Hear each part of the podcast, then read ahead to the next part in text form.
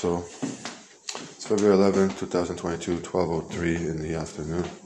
Can you believe it, Calgary? Can you just believe it? The the weather today, the uh, reversal from, for example, last year or many years before. February was a very cold month before. We know that.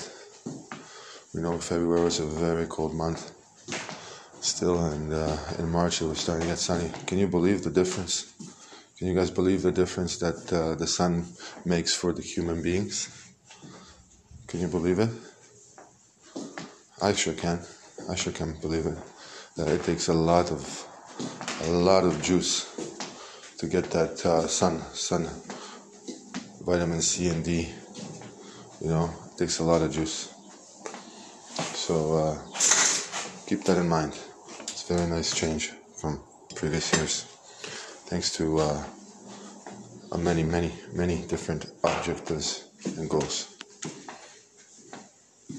Amen to that.